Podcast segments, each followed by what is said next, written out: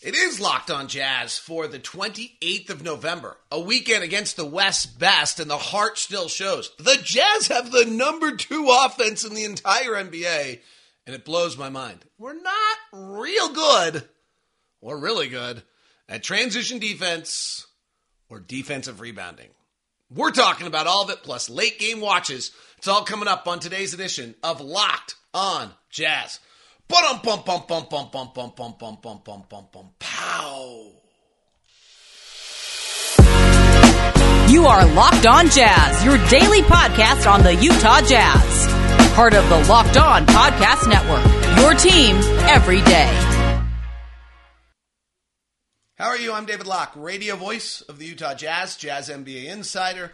This is Locked On Jazz, your daily podcast on the Utah Jazz, giving you insight expertise, geeky numbers, and hopefully making it way better to be a Jazz fan each and every day. Thank you so much for making Locked On Jazz your first listen of the day. We are free and available on all podcasting apps, wherever app you're getting this on, or on YouTube. Please hit the follow or subscribe button. Five stars is greatly appreciated. If you're on YouTube, hit the little bell, Liberty Bell button, so that we you can get notified anytime we're live. Um, and our poll, our question today on YouTube chat: favorite part of the weekend was it Nickeil Alexander Walker's play? Was it the overall improvement, or was it just the heart of this basketball team? And that's what jumped out to me the most again this weekend. And today's episode is brought to you by Prize Picks. First time users can receive 100% instant deposit match up to $100 with the promo code locked on. That's prizepicks.com. Promo code locked on you know, Will already got asked, and we're and this is becoming somewhat of a regular theme. We we go into these towns, and you know, we're the story of like this surprise team, and what about us? And so Will Hardy gets asked, you know, well, what surprised you? What have you learned about your team? And his answer the other night to Janie McCauley of the uh, AP in the Bay Area was that we have heart, and that really does sum up the first twenty some odd games of the season to me for, about the Utah Jazz. Is this team does it just has heart. Like it plays hard. It gets after it. It battles every night. Right now they've lost four in a row and they've lost seven of nine. But there's a level of of energy and tenacity and effort on a night in and night out basis on what has been a pretty brutal schedule. I know you that always kind of falls on deaf ears, but there are some just simple facts. Like the Jazz have played 14 road games. I don't think there's anyone else in the NBA that has played 14 road games. Um, Detroit has played 13. The Brooklyn Nets in the East have played 12. Denver has played 13. To their credit, they're 8 and 5 on those games, and probably worth taking note of that they have done that. They've only played six home games, and they've played 13 road games, and they're one game out of first place that's in the West. It's probably worth making sure that you're everyone's aware of that. Um, you know, we've played 22 games uh, if you look around, you see that the Spurs have played 21, and the Warriors have played 21, and no one else in the league has played 22. So there are some aspects where there's been a wear down factor where I think there could have been plenty of nights where to not have heart. Like where you know you're being taxed and everyone's being pushed, and it, it isn't a team with a Joel Embiid or even a Donovan Mitchell or a Bradley Beal or a go-to guy that carries the load. It's a collective effort on a nightly basis, and there seems like there was a lot of opportunities for guys to wear down. We just haven't seen that. It's really been pretty awesome. Um, and I think that that still is kind of the number one telling thing to me that jumps out the most about this team is is exactly that. Like the level of heart that they've played in in every single one of these games to me is pretty awesome. Now over the weekend they lose twice. The Warriors have clicked in. The Warriors' first quarter against us was was pretty vintage Golden State. That was that was pretty awesome. And then they did it for a half last night, uh, or midday yesterday against the Timberwolves. If you got a chance to watch it, I don't suspect you did. You probably had either football World Cup or other things to do. Um, maybe go to church. Uh, they Warriors were great. Uh, so we ran into to a team that I think has clicked in. They're nine and one and now ten and one at home. One of those two, and they were brilliant in that game. Their first quarter the other night, they just ran by us, but with the ball just never stops. It just never stops. They were 16 of 28 in the first. Um, they had 12 assists on their 16 baskets. It was awesome, actually. If I was to introduce the NBA to someone, the first place I would go is have them watch Steph Curry. Like if I if I had somebody who was becoming an NBA fan, didn't know the game, I'd love to just sit down with them and watch the bat, watch Steph Curry play and watch the Warriors move the ball. It's so elegant and gorgeous. And you know, there was a, we we we got waxed pretty good. We were down 14 at the end of one and worked our way back. Like I think that's you know, and I thought I, am not sure always what I think about this in a lot of circumstances. Um, in the sense of like I think Will said, "Hey, we won three of the four quarters." I'm, you know, okay, I kinda, but on that sense, like I get it. Like I think I understand what he's saying. Like from the second quarter on, it was 95-92 Jazz. Like that's the world champs right there, playing at full throttle and playing really, really well, and hitting 16 of 33 from three from the second quarter on. It wasn't like they went cold, and the Jazz still battled. Actually, outscored them by two in that stretch. I thought the Jazz, and without without Mike Conley, and then you know you go to Phoenix the next night, and I would say in kind of same theme on this. I thought the Jazz were really, really good. It was another great game. Phoenix is good. They're playing without Cam Johnson and without Chris Paul, and they're still really, really good.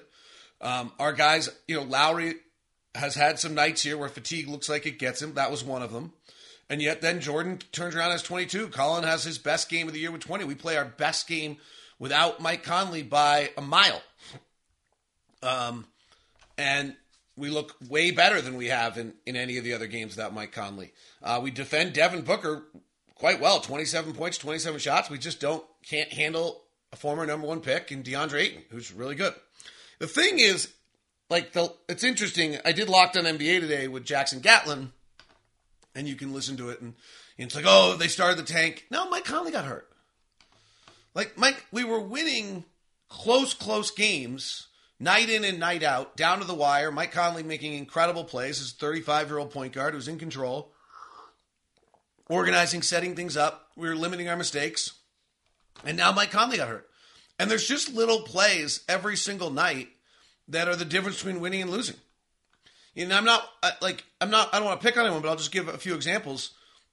There's a fast break late in the game the other night, and Collin Sexton is bringing the ball is is bringing it up, and Beasley is open across the court in transition for three, and Sexton just holds the ball for three or four steps too many.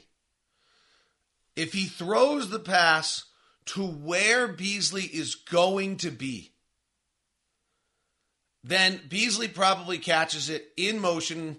I think this is with it's a if I remember correctly, it's like 113, 110. There 53 seconds left. Keynes missed. We're in transition. Like this is a three to tie. And Sexton brings it up the far side, and Beasley is going to be open. Beasley's got his hands up. If he throws to where Beasley is going to be, you know, throwing to get the receiver open, Beasley catches, has a wide open three, and a chance for a tie game. Instead, Collin takes it an extra dribble, takes it in an extra step too far. It's just not a natural point guard. This is not a criticism. This is just how it played out. Beasley actually gets to the three point line, sets his feet, still has his hands in the air, then the pass is thrown, and by this time, DeAndre Ayton is sprinting down the floor, and Ayton gets a steal with 53.3 seconds left on what could have been a Beasley three to win it, like or to tie it. The, that's, you know, I'm not saying that you know Collin Sexton didn't have the ball in his hands, and it's you know you can butterfly effect this to the end of the earth, but that's an example to me if we're just making one or two little mistakes each night without Mike Conley that makes a difference. And you know, who's to say that Mike Conley had the ball in that circumstance in transition off that? I, I don't know. I, I don't know that I can prove that, but it does feel like that's the way it's been. The same thing I would say on Saturday. There's a play in which um, Jordan Clarkson brings the ball. It's in transition. Clarkson brings it up. Three on two break. Beasley flares to the right wing. He's wide open for three. I think we're down like six at the point. This is going to bring us to three. Clarkson instead stops for a pull up off the bounce three straight away. You know, hey, I love Jordan. Um, I love everything about the way he's played this year. That's not the greatest shot for him. And it's certainly not as good as the best three point shooter kind of in the NBA or one of the best three point shooters in the NBA wide open on the right side of Malik Beasley. So Collin pulls for three. Excuse me, Clarkson pulls for three and misses. And uh, they take it back the other way, and Klay Thompson hits three. And you know, those are just the little plays that are swinging games. There was a subtle, subtle one in the late in the Phoenix game where Will Hardy puts Clarkson at the helm at the point guard, and he's trying to run a flare to the left wing. Might have been to Beasley again. Um, I'd have a hard time finding this one. And it's a set play, and Clarkson just drifts a little bit too far to his right in the set play. It's a misdirection. They run a bunch of action on the right side, and then coming on a on a backside pin down is Beasley for three, is my memory. And sex and, and the fake action happens on the right, and Clarkson just gets kind of caught one or two steps, such a minor little amount, over to the right hand side, further than he should, so that when he then chests the pass to Beasley, it's in the air long enough that Mikal Bridges taps it and knocks it out of bounds. Luckily, Mikal Bridges doesn't take it the other way for a dunk. Now, we didn't lose the ball, we didn't turn it over, but like the play, like Bridges is shooting that gap, that pass gets to Beasley. He is wide open for three. And those are the plays we're just missing right now. We're just and again, I'm not like this is just reality. One, one guy is a veteran point guard, has been in the league for 15 years, one of the better natural point guards, and every other guy we're asking to do this right now has not done it with any regularity. So I think I think there's a you know this is just the reality of like, well, oh my gosh, you've lost four in a row. Yeah, not surprised in any way, shape, or form that this team without Mike Conley, who I've called multiple times the thread that holds the fabric together, is losing games, and it's these little tiny plays in a league where the margins super thin. Our our differentials plus one, you know, plus one or two a night. Like if you don't think Mike Conley gives us a point or two a night with the way he plays, you're crazy. It's really that simple. Um, I do want to talk about the fact that the offense is the number two offense in all of the NBA. This is mind blowing to me, completely mind blowing. We're going to dig into that in a second. It's it's really incredible. Uh, it's a statement to what Will Hardy's doing. It's a statement to who these guys are. It's it's uh, furthest thing I could have ever imagined on this basketball team is that it would be the number two offense in the NBA. So we'll continue and we'll talk about that. It's a Monday edition. It is brought to you by our friends over at Murdoch Chevy, located in Woods Cross, also up in Logan. The Chevy lineup of trucks and cars is truly remarkable and awesome. Uh, the trucks in this time of year often is a good time to go get a truck for the company or things like that. I think there's something called taxes. Um, but it is the season of giving as well. $5,000 off the Silverado Right now, the Silverado 2.7 half ton 1500. That's the big Mac Daddy truck of them all, the powerhouse that is the Silverado. The Colorado is the smaller, zippier truck over there. They've got over 100 in stock right now, so some of the stocking issues have gone by the wayside. The SUVs, you know, the legendary Tahoe and the Suburban, but the Trailblazer, Blazer, Traverse, Equinox, and Trax are all outstanding as well. If you're looking for an electric car, the Bolt is opened eyes from people. It's all at Murdoch Chevy, located in Woods Cross, also in Logan. If you're going to stop by, please email me first. We'll set you up with a VIP meeting with the Murdochs over at Murdoch Chevy. Today's show is also brought to you by Turo. It's the world's largest car sharing marketplace. With Turo, you can book any car you want, wherever you want it, from a community of local hosts. Browse a huge selection of vehicles for just about any occasion or budget across the US, UK, Canada, and Australia. Book a spacious SUV or a minivan for a family road trip. Get a classic or a luxury car for a special event, birthday, or holiday. Find affordable economy cars if you're on a budget. It's all there for you. Test drive the new electric vehicle and see what it's like if you want to. Many Turo hosts can even deliver the car right to you. Every trip is backed by liability insurance. Terms and conditions, exclusions to apply. Forget boring rental cars and find your drive at Turo.com. T U R O.com. That's T U R-O.com. Turo.com. Thanks so much for making Locked On Jazz your first listen of the day. For your second listen, it's the 22 minute rundown of all things on a major weekend of sports. Go get it at Locked On Sports today with host Peter Bukowski, who's on the Jordan Love campaign right now. He's also our Packers host. All right, so the Jazz offense is the number two offense in the NBA. I, am I got to be honest. This is like of things that have, are out there that have blown my mind the most. This is it. So let's go through. There's three different metrics that people use to to judge this. It's offensive rating, in which case the Jazz offensive rating is the fourth biggest uh, best offense behind Boston, Sacramento, Phoenix, and Utah. That's overall. But the minute you take out blowout minutes of any games, Then you get to cleaning the glasses metric system. So you just so you know why I'm saying what I'm doing, which is what I use because I think that's the most effective way to look at it. And then the Jazz are the number two offense, pretty far behind Boston, who's blowing up historical records. And it's Boston, Utah, Phoenix, and Denver. Sacramento's actually really profited off blowout minutes. They're down to six. And then there's Taylor Snarr's um, site dunks and threes, which is set to evaluate your strength of opponents and things of that nature, which I really like. And you look at that, and that has our offense at second. So the two systems that I actually like the most, cleaning the glass and Taylor Snarr's system, both of which I think, you know, judge correctly for various different reasons. One, based on who you've played, and two, based on um, non-blowout minutes. The Jazz are the second best offense in the NBA. This is incredible. So, first question is why? Well, that's that's a great that's a great place to start. So if we look at the four factors, they're the sixth best shooting team in the league, which I just never saw coming. Like if you kind of go back and look at it, and when I did the um, points gained analysis of the Jazz offense, I had us 13th in the West or 12th in the West. Jordan Clarkson's supposed to be an inefficient player. Talen Horton Tucker's an inefficient player. Nickeil Alexander Walker's a terribly inefficient player. Um, Lauri Markkanen's never been particularly finished. Kelly Olynyk's not been this before. Markkanen and Olynyk are like crazy efficient, top level efficiency players right now in what they're doing. Um, it's it's really like stunning.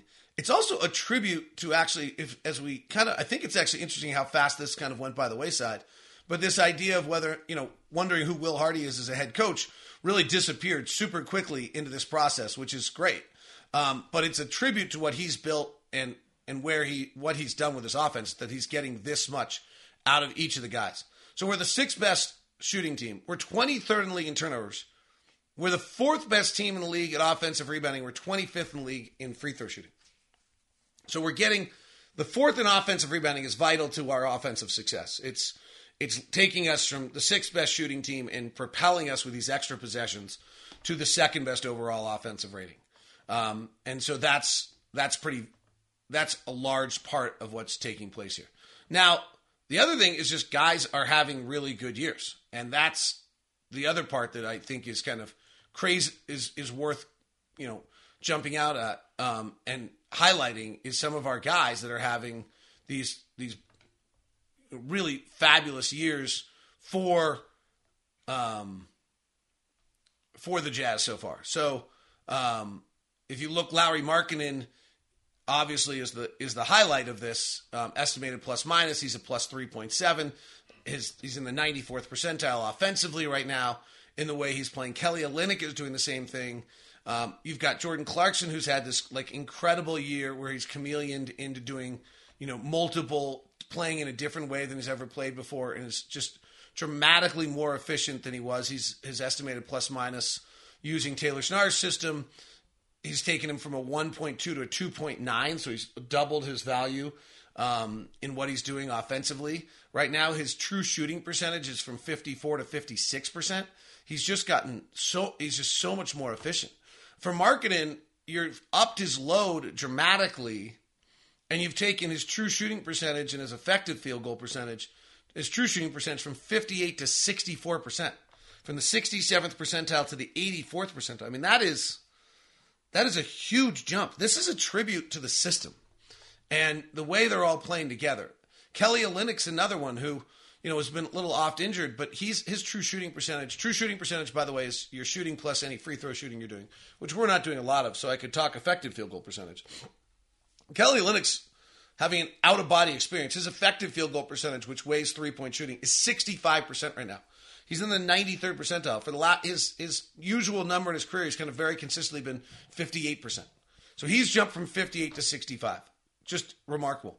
Jared Vanderbilt, who has never been a particularly good offensive player or rim finisher, um, particularly, is up just ever so slightly from 59 to 60. So all these guys have just upticked it. Beasley's gone from effective field goal percentage around 55, 53, where he usually is back to his career best 58 that he had in Denver. Um, really just impressive across the board. And when every single player on the team, Collin Sexton's actually right about where he kind of always is. His true shooting percentage and his effective field goal percentage are right where you'd expect to be. And the only guy who's dropped is Mike. for for all the praise we give Mike, he actually hasn't shot it well, but he just has held the team together. But you look at our core guys and everything that they're they're primarily doing, you've got just a bunch of guys that've taken jumps, and then you add some offensive rebounding in there, and it's it. But it's stunning to me. It didn't. This is not something that I ever saw out of this group um, that they would be, you know, able to take this kind of a jump and and make this kind of step. So I think when you see it collectively like this, the takeaway I would have is it's system based, and this is a, a tribute to what Will Hardy's been able to put together, how they've been able to distribute their shots correctly, taking a lot of threes, getting to the rim a decent amount, um, and and playing the game in a manner that is the right, really in a right way to play. Their offensive shot distribution's really good. They they have the sixth best shooting team, as we mentioned. They take the sixth most amount of threes. They take the 16th most amount of rim shots. Um, and then nothing crazy is actually going on anymore. For a while, we were shooting at the rim really well. We're 15th best shooting team at the rim, 10th best three point shooting team. Um, it's, it's it's super impressive. It the margin um, actually is fairly decent. The Jazz, you know, from two to seven is is a pretty decent margin. I think they're going to stay top five for for an extended period of time um, with this. It's some you know heart heart and offense kind of jump out. All right, let's get to the frailties of the weekend.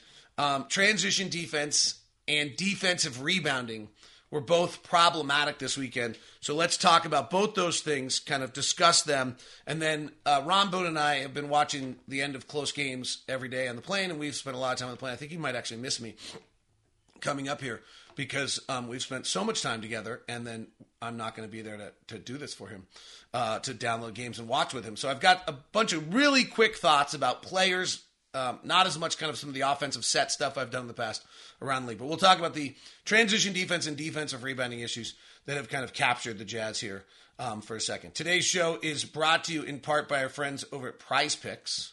I wonder why this is not working. There's supposed to be a little graphic that has po- popped up here, and it is not popping up. Uh, I can see the graphic. Uh, I don't know why it's not showing up. Hmm. Well, it's not showing up. So you'll just have to trust me about what the graphic says. And what the graphic says about prize picks is that the graphic says that the there it is that you get a 100% deposit match up to $100 with the promo code locked on. If you're listening and not on YouTube right now, you really have no idea what's going on. It's called me putting an overlay on and it falling off. This is really inside baseball talk, and it's really not what you need to hear. Um, so here's how prize picks works it's two, you pick two to six players. You choose whether they're going to score more or less or, or whatever you want, and you can win up 25% of your money on any entry. No competing against other people, just you versus projections. Prize Picks offers projections on any sport. You name it, it's out there. Like disc golf, Euro basketball, cricket. Yeah, and then all the majors. Enters, entries can be made in 60 seconds or less. It's easy, safe, and fast, easy withdrawals. Currently operational in 30 states and Canada. So download the Prize Picks app Go to prizepicks.com, sign up, and daily fantasy sports. First time users receive a 100% instant deposit match up to $100 with the promo code lockdown. All right, let's see if you can get this right. It's a test. What is a 100% instant deposit match up to $100? If you put in $72.50, what do you get back? Yes, $72.50. If you put in $25, what do you get back? 25. If you put in $100, what do you get back? 100 as long as you use the promo code lockdown. If you put in 150, what do you get? 100 because it's up to 100. So don't forget to enter the promo code LOCKDOWN to sign up for your instant deposit match up to $100 at prizepicks.com. Go download the app, use the promo code LOCKDOWN, and you are all set. All right, the Utah Jazz, two frailties right now that are significant are transition defense and defensive rebounding. Let's start with transition defense. There's a few reasons for what's going on. One is cross matches. So because of the fact you're switching everything, everyone switches everything, and we're moving the ball and we're playing five out.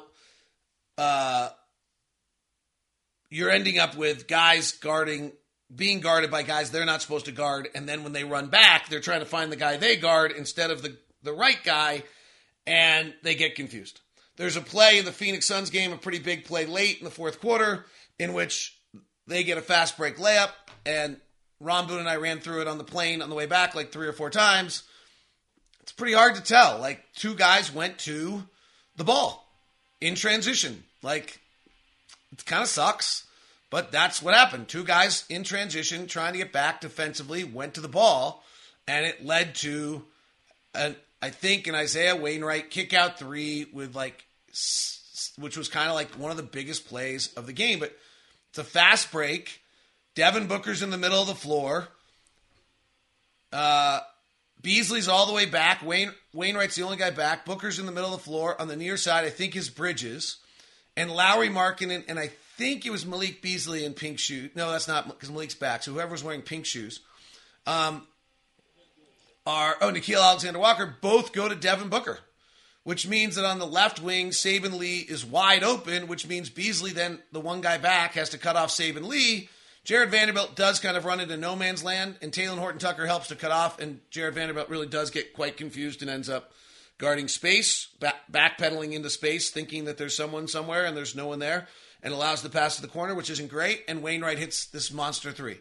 And like Ron and I ran this back multiple times, and Vanderbilt's running on the outside, and Horton Tucker's kind of one slot in, and Markkanen's there. And the true, yes, the Jazz need to bump. Every guy needs to bump one spot to the right and so Alexander Walker probably needs to let Booker go to be able to go out to get to Saben Lee, and Markkanen needs to cover Booker. Uh, to me, in real time, that looks really hard to do. Uh, maybe if maybe if Will Hardy, you know, maybe I'll ask Will Hardy about it tonight, and maybe he'll tell me that that's a really natural basketball play that everybody should be able to make. But to me, when I watch that, like that's hard. They're coming at you full speed ahead. You know, we've had plenty where we don't stop the ball. And so there's a few things here. One, we're not particularly fast, right? Kelly Olynyk, Lauri Markkanen, our bigs are not particularly fast, so we're we're we're having a hard time, I think. There, Ron Boone's talked about that a lot. Number two is I think this cross matching matchup, trying to figure out transition defense. Number three is we do have a tendency to not balance the floor correctly. In other words, Malik Beasley puts up a shot and Collin Sexton or Jordan Clarkson or someone's supposed to get back defensively when that shot goes up and they're crashing. We're, we are doing that. That's got to we got to watch that a little bit. So those are the three things on transition defense. Do I think it, this one's solvable? I think we can get. I think we'll get better at it because I think you've got a lot of teaching and developing going on with the coaching staff. Um, my concern on this really is actually just the amount of transition that other teams are in against us. In other words, they're just kind of have set their mind to it that we're not particularly quick and you can run on us, and then that gets them in the mindset. But right now, we're allowing 23, 16.6% of possessions to be in transition.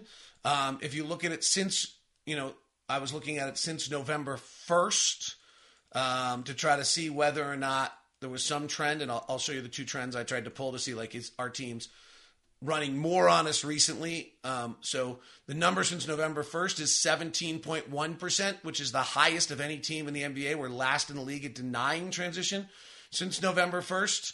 Uh, so that's not great. So then I went to kind of November 13th and said, okay, in the last two weeks, whether or not there's some level that we've gotten any better at that. And then we, we're back to 26th. Um, and teams are running on Orlando and Philadelphia and the Lakers more than us. So I'm a little concerned that like the word is out to run on the Jazz, and then once the word's out, you actually can't slow it down.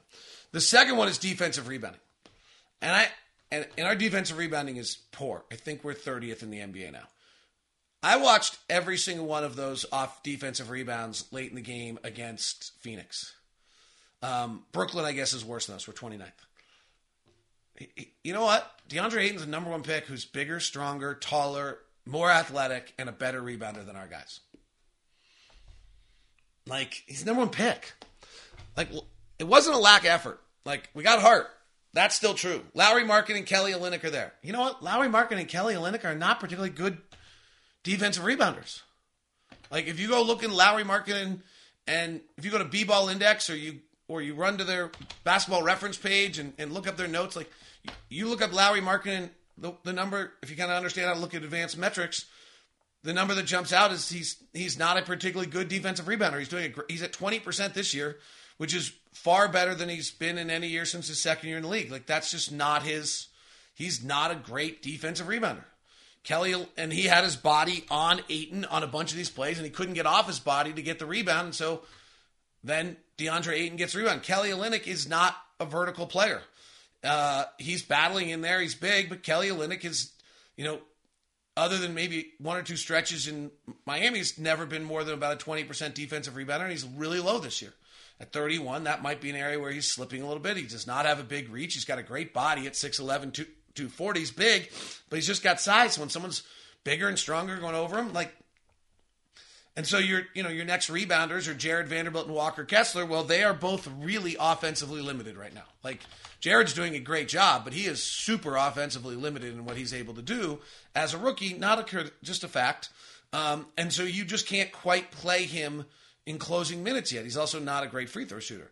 Um, Jarred Vanderbilt, you know, our best defensive rebounder at 26%, but he's really limited offensively. The three point shooting um, which was kind of fun early in the season, as dissipated. I don't think he's made one since November 12th. Um, he's missed, I think, about six in a row, which is what I would expect. He's not been, you know, the fact that he started 50%, 5 of 10 was cool, but it's not a sustainable model, and teams don't guard him. So it's hard to close with him, but we might have to because he can defensive rebound. So this this is another one that honestly I, I don't know that I see a lot of solutions I think there's more solutions on transition defense than there are there. All right, quick notes running around the league. Um, this is going to be really rapid fire, quick. And as I mentioned, um, Ron. So what Ron and I are doing is watching kind of the last nine minutes of games that are close. Uh, Minnesota. It's actually Minnesota and Brooklyn are super interesting because they both lure you in to believe that they're going to be okay, and then they have a real stinker, and then you think they're not going to be okay. So Minnesota's stinker was yesterday; they just got waxed um, by the Warriors, who are great, but they were down 23 in the first quarter. That's a little much. Um, though it does look to me like uh, Rudy Gobert and D'Angelo Russell are figuring each other out. Um, they're beginning to play the pick and roll. They're beginning to play much better. KAT's shooting the ball terribly right now, which is kind of disrupting everything they're doing. Some interesting substitution stuff by Minnesota in one of these close games. I think it might have been Charlotte and maybe one other. I think we watched them twice, in which they were substituting in and out KAT and Gobert and not playing them together as much and doing a lot of substitutions late in those games to try to get them. I think I watched maybe their win over Indiana and then also their loss to Charlotte 110 108. Um, rotating Gobert and KAT late, and then having them both on the floor when they have to be. Uh, in the loss to Charlotte, there was a big alley oop to Rudy. He says he should have made the play, but he has a sprained ankle and he couldn't get up to get it um, on a nice pass by Russell. We'll see. Minnesota's just a little funky. They are showing signs of being all right, and then they kind of do what they just did, which is lose to Charlotte and get blown out, and they're 10 and 10. Um, and we're 20 games in, so these things are pretty real at this point. Uh, the Blazers, Jerami Grant is just bona fide. This is a heck of a story. He is a you know wing defending fringe player, gets offered a contract in, in Denver and in um, Detroit, and says, I want to go to Detroit and prove that I'm a go to guy in the NBA. And he actually does. And then he goes, now he's in in Portland and is proving he's a go-to guy in the NBA. Last night they get blown out by uh, Brooklyn, but he has a pretty good game with 27 without Dame. The two nights before in the double overtime game against the Knicks, he goes to the free throw line 28 times. Like that game late was just Jerami Grant prancing to the line every single time. He ended with 44 in that game. Jalen Brunson is in control for the Knicks. He did miss some shots late in that game. Um, they're playing quickly and Quentin Grimes again. I'm not sure either of them are any good, but they both have relevance to us, and RJ Barrett continues to be wildly inconsistent. Um, quick note on the Pacers. I've watched them twice recently. Bennedict Mathurin is real. Um, I'm a little confused on Tyrese Halliburton. I am just not as in as the rest of the world on Tyrese Halliburton. I know the other night against Brooklyn he had 21, 16, and 5, 15. His shot just looks funky to me. I don't know. I might be wrong. I, am sure I'm wrong, but um, it's interesting. They, the Indiana plays very similar to us. They play really fast with the ball. They move it. They take a ton of threes. Carlisle's fully in on the numbers on the threes. They're very, very similar to us in the way that they're playing right now. Halliburton is kind of at the helm on that one. The watch the Bulls in a few close ones. They lost to Oklahoma City. This was a really interesting game for two reasons. One, um, and the Bulls are in tonight. They're just distinctly average at everything. They're eight and eleven, and every single one of their numbers is average. Uh, it is the DeMar DeRozan show. Like they're going DeMar DeRozan, middle of the free throw line. It's impossible to double him. Uh, the one time someone did double him, he kicked out for an open three to Coby White. There's a ton of doubling. This was my number one takeaway for you. Um, I was going to end with this, but Everyone's trying to double, and it just fails almost every time. The, the shooting in the league right now is too good to double. That's my takeaway is late. People are doubling. Get the ball out of DeRozan's hands. Get the ball out of Doncic's hands. Get the ball out of the guys in Embiid's hands. Um, there, you know, a lot of action right at the nail in the middle of the floor, and you bring that double, and the Bulls will run DeRozan tonight over slightly to the right side, and so the only place you can double from is strong side corner, it, it, which is a death move. And they just flip it over to Coby White in the corner. It's a simple, basic, easy read, and someone hits that shot. Um, they're not a great three point shooting team, but that's what you're playing with. Teams just have the floor space with good shooters so well that when you double, it's now Toronto doubled Doncic. I'll get to this in game here in a second. Trouble, uh, Toronto doubled Doncic, and that's interesting because Dallas is 0 and 5 when Luka doesn't score 30, which is crazy. It's only happened five times, but Dallas is moving the ball beautifully. So and Doncic makes the right play every single time, and it gets to a wide open three every time. You double Luka, you're giving up a wide open three. You have to decide you're willing to give up a wide open three. When you double DeRozan, you're giving up a wide open three to a guy in the right corner. You have to decide you're actually willing to do that. DeRozan's not been so efficient that his his, his mid range game is, is not so great right now. They lost Oklahoma City tonight. He was 12 of 27. Uh, 26 of those were twos. Like that's not great. The interesting one to me about Oklahoma City, they've played a ton of close games recently. They've been bouncing Josh Giddey in and out of the lineup late in games. Like sometimes he closes, sometimes Isaiah Joe closes, sometimes Terrence Mann closes. Then in this Chicago, and I'm a little lukewarm on Josh Giddey because he really just can't shoot at all. I mean, it's a it's pretty much a disaster every time he shoots. It doesn't look good and it's not close. And teams aren't guarding him. And then in this Chicago overtime win, 123 119, Josh Giddey completely dominated late in the game. Completely dominated. Like drove to the baskets, got on top of the rack, hit out to guys. He had 10 points, 13 rebounds, nine assists. He was great. I mean, like, great, great. Like, right when I had said, to Ron Boone like I'm out on Josh Giddey um, and really worried about Josh Giddey. He scores back to back layups. It's 114 114. He drives and scores. DeRozan scores. Giddey answers um, on the next possession. Then Giddey kicks out to someone for a draw and a kick and a foul. He was really great. I mean, like hit Kalen Williams, Caden Williams on a layup. Great, like absolutely game playing, outstanding, big time star uh, late in that game uh, for the Thunder. So he's an interesting one. Lonnie Walker's playing great uh, recently for the Lakers. He carried them in that game. I'm all in on Kyle Kuzma as a number one or two star in a team without Bradley Beal. I just want to let everyone know that. He's not the most efficient player in the world, but I am all in on Kyle Kuzma. I think he is the player I've watched the most this year who I think is ready, if removed from playing under a star, to make a jump. Rockets, Jalen Green is. Uh, is taking taking a big step, and the Hawks are kind of a mess. Worth keeping an eye on the Hawks right now. I think I always feel like when teams aren't closing games well as a group, they're on the verge of hitting a, a skid, and they are not. So keep an eye on that. That's how I felt on Cleveland. Cleveland's bounced back out of their skid. They got lucky. Um, we'll see whether they can start to figure out how to close games or not. Um, but keep an eye on that one because I do think there's a little something funky going on there in the way their inability to close games that should may be problematic to them. Um, the Mavericks have lost four in a row. They're nine and ten, and I'm not sure what's going on there. I'm not too worried. They lost. I mean, they lost to Toronto in a really close game, which the ball could have gone one way or the other. I mean, that's just a ball bounce game. I mean, and then they play back to back against the Milwaukee, might be the best team in the league, and they lose that game. So that's two of them. I'm not sure. I'm going to go worry about it, but it's worth keeping a little eye on. All right, that wraps up Locked On Jazz today. Thanks very much for tuning in. A little extended uh, edition for you. Hope you hope you don't mind the extra four or five minutes. Uh, postcast coming to you. Ron Boone and I will be on the floor at 4:45 at D Lock 09 or right around there. Um, Jazz Bulls tonight. We'll see if we can get back in the winning track. Uh, DeRozan's mid-range game. The Bulls are just distinctly average at everything. I thought I printed it out, but don't seem to have. Um, and uh, we'll see whether Jazz. The Bulls don't. The Bulls run to these two points that we talked about. Here's your notes for tonight. The Bulls are the 19th ranked offensive rebounding team and the 18th ranked team in transition. So they're both below slightly below average in those two. Good test to see whether we can fix either of those two issues. Talk to you soon.